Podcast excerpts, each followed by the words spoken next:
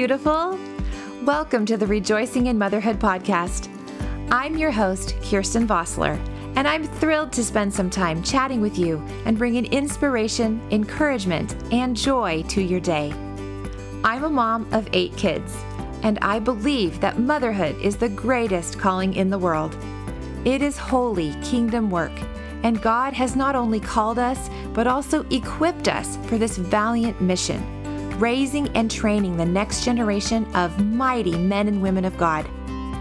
Every week, I will encourage, inspire, and equip you to really rejoice in the glorious God given calling of motherhood. At the end of each episode, I'll answer your questions and share tips and lifesavers that I've learned and keep learning as I raise my tribe. So come on, let's get started.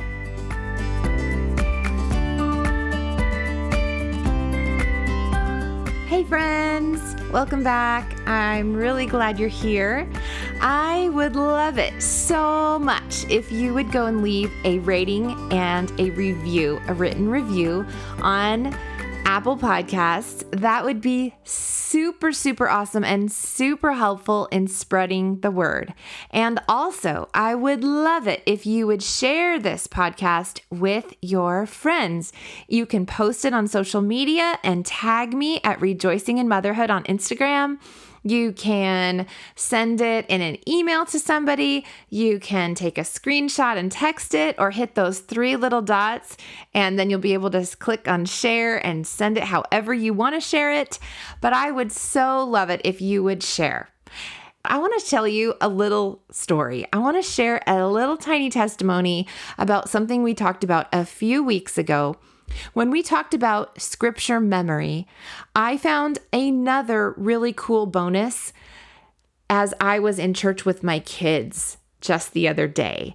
And here's what happened. So we have memorized Psalm 1. What happened is this morning when our pastor was teaching, he happened to mention Psalm 1 and he quoted a couple verses out of Psalm 1. Well, guess what? My kids, who, to be perfectly honest, weren't being 100% attentive before this, all of a sudden perked up. They all turned and looked right at me with big wide eyes because they recognized the scripture. And then they started, even my five year old started like mouthing the words along with the pastor as he was sharing. And it immediately brought them into focus on what was being taught. And it was so cool. I just had to share that with you because I realized, you know, this is a benefit I don't think we even mentioned, but having the word of God hidden in their hearts will equip your children to be able to listen and apply the word of God when it is spoken from other teachers as well, because they will already have that reference inside of them. Isn't that cool? I just wanted to tell you that. So watch for that. As you teach your children to memorize the word, watch for those really neat things that happen like this. Okay, let's get into today's topic. Today's going to be an interesting one because today's topic is Stop calling me supermom. This is not a rant, but it's a little kind of kind of like a rant. But here's the deal, mamas. How many of you have at some point in your mothering, regardless of the number of children you have, how many of you have had somebody say to you, "Oh, you must be supermom," or "Wow, here comes supermom." Now, I understand the heart behind this. People are just really trying to honor you and bless you. Honoring and blessing moms for all that we do is absolutely wonderful and we need it. But I want to talk about the other side of this for a minute. The other side of this is sometimes we feel the pressure to be super mom especially when a lot of people say it to us, and it might make us feel like we can never ask for help. It might make us feel like our limitations that we feel are irrelevant and not okay. But moms, listen. Your needs and your limitations are relevant. And here's what I want us to learn how to do we don't need to be angry at people when they call us supermom. We don't need to be upset at people if they don't notice our limitations. We need to learn to communicate our limitations. Now, when somebody says to you, Oh, hey, it's supermom, take it, take the compliment. But I want you to be careful. I know I have to be careful to guard my heart against feeling like, oh, great, I got to do everything myself. Every one of us has unique talents, unique abilities. And when other people see us doing those things that we're just naturally good at, that they might not be naturally good at, it might make them think that we're something cool and incredible. Which, I mean, we are cool and imp- incredible. Come on. However, when we look at ourselves, a lot of times we miss those things. And what we see is all the places that we're lacking. And so sometimes when we hear the supermom title, it actually shows us like, no, no, I got a lot going on here that you don't see. And here's my concern my concern is that when we get the idea that somebody else is supermom, we shut down thinking that they might actually need something from us at some point. I know I've had this happen by very well meaning friends. Even after, sometimes after having babies. Now that I've had eight babies, sometimes people say to me, Oh, you probably don't even want meals. You're just super mom. You probably do all this stuff. And I'm like, No, no, I really do. Like, I really, really could really definitely use a lot of help after I have a baby. Even though I have eight kids, maybe because I have eight kids, I need extra help. And sometimes people don't think of that. They just see a very capable mom on the outside and they might not recognize all that goes into behind the behind the scenes to make that happen. So moms, it's very important. Two things are very important. The first thing is, it is very important for us to not get bitter at people who don't help us. Very important because bitterness, a root of bitterness defiles many, the word says. So it is very important that if we don't feel like we're getting the help we need, we are not becoming bitter at people. And secondly, it is very important that we learn how to vocalize and clearly explain what our limitations are to the appropriate people and how they can help us. And kind of point 2B would be that we need to be able, we need to express our limitations and our needs before we go into like panic mode. I admittedly am not great at this. I am learning how to do this. Sometimes it's hard for me to sit, to tell people I need help. Even my husband. Sometimes it's hard for me to even tell my husband I need help. And then at some point, it just becomes too much and I get into this frenzy and my husband's like, Why didn't you just tell me that you needed something? And sometimes I'm like, But it didn't even cross my mind. so I don't want you guys to get stuck in that. I don't want me to get stuck in that. I am learning, I am working very hard at this.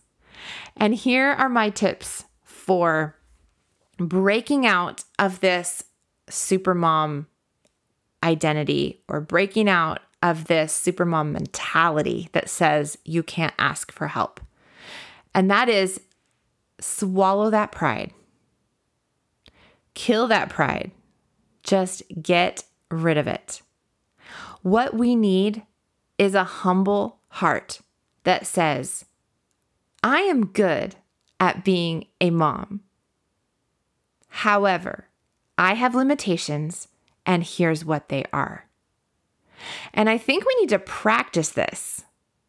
I feel like a lot of times I need to just practice saying, I need help, and here is what I need. And I find that when I'm able to think through first and then articulate to someone else what I need, it's really freeing. It's surprisingly freeing. You would think that maybe I would feel bad about myself, like, oh no, I'm not doing everything. But no, it is so, so freeing. So I am learning how to ask for help before I am desperate. Because my normal is to wait until I'm desperate and just think like, I'm fine, I'm fine, I'm fine. And it's kind of like this. I'm fine, I'm fine, I'm fine, I'm fine, I'm fine, I'm fine, I'm fine, I'm fine. Why aren't you helping me? Didn't you see this breakdown coming? No, that's not what we want. That's not how I want to live. I want to live in a way that is like, I got this, I got this. Ooh, I can tell that I'm coming close to needing some help. So instead of waiting until I'm like falling off the cliff, I'm going to just stop right here and go, okay, what do I actually need? And then I'm going to reach out to the person who can help me. The first person in my life is my husband. He's the first one I will go to. Honey, I am really, really tired and I could really use a nap today. Is there a way you could help me make that happen? Can we do this? Can I can I take a nap when the baby goes to bed? Can I take a nap with her? Something like that. Okay? Now this I'm talking about like a weekend day when he's actually home. or sometimes it's at the end, you know, toward the end of a of a school and work day and I will just be like, "Oh my goodness, I have got all these things going on. I need dinner." I need to not make dinner tonight. And so I will call him and I will say, honey, it would be super helpful if you could pick up dinner tonight. Could you bring home dinner or could you make dinner when you get here? Whatever whatever the situation is that would work in your house, figure that out. But find a solution. Don't just panic and freak out at your husband cuz they don't like that. They feel so much more empowered. Like, here's the deal, ladies our husbands want to help us. I guarantee that your husband wants to help you, but I guarantee he is not a mind reader. And so it is up to us to help our husbands know and understand what we need, when we need it, and how to help us out. And it is so much more empowering for them to be asked something than for us to assume they can read our minds, assume they can read the situation, and then be angry or upset at them if they don't. So, if we're going to break out of this damaging mentality of supermom, we have got to be willing to humble ourselves and ask for help. Hey, it's question time. Okay, guys, let's talk about laundry. We all need help getting our laundry done. Am I right? I think so. I need help getting my laundry done. But I'm going to share with you today the things that are working for us really well right now in laundry. The first thing is I have changed from doing a big laundry day to splitting it up throughout the week and doing a couple loads every day. The reason I did this is because our family size right now, with eight kids and two adults in the family, I have too many loads of laundry to do. I cannot physically get them all done in one day. My washing machine is just a regular top loader. It takes an hour to do a load, and then the dryer has to dry it for like an hour and a half. I just physically can't get all the laundry done in one day. So instead of doing it all in one day, I have assigned different days of the week to the different rooms in the house. This is working so much better for us. And so here's how this works. So on Mondays is my laundry day. So on Mondays, I do a load of my my husband's and mine and my baby who's in our in our room with us. All of our clothes go in the same hamper together. And so in our hamper we have we do separate the whites and the colored clothes. And so those are two separate loads. And I also take our bathroom towels, which are white, and I wash those with the white load. So that's my two loads for Monday. Then on Tuesday, we move to the girls' room. A couple of my girls are the same size, and so they share a hamper. And they just put all their clothes together in that one hamper, and that is their day. Tuesday's their day. And then my other daughter, who's also in that same room, but she has her own clothes. So my kids are basically doing their own laundry now, which is pretty great. So we so we just sort it kind of by person or by room. Um, and so the girls' room has a day, the boys' room has a day. My older son does his own clothes, and then my young, my two little boys, their clothes all go into the same hamper. I wash it for them, they put it away. I, I don't worry about how neatly and nicely folded everything is these days. I'm just very happy if they make it all the way through a cycle and then end up in the right drawers. And my little boys, three and five, can put away their own clothes. And so that is fantastic. So I do laundry by room. Um, basically, once my kids are old, are tall enough to reach down and get the clothes out of the washing machine and put them into the dryer, I teach them how to do laundry. I didn't do this with my older kids. My older kids were probably, oh, like 10 or so before they started doing their laundry.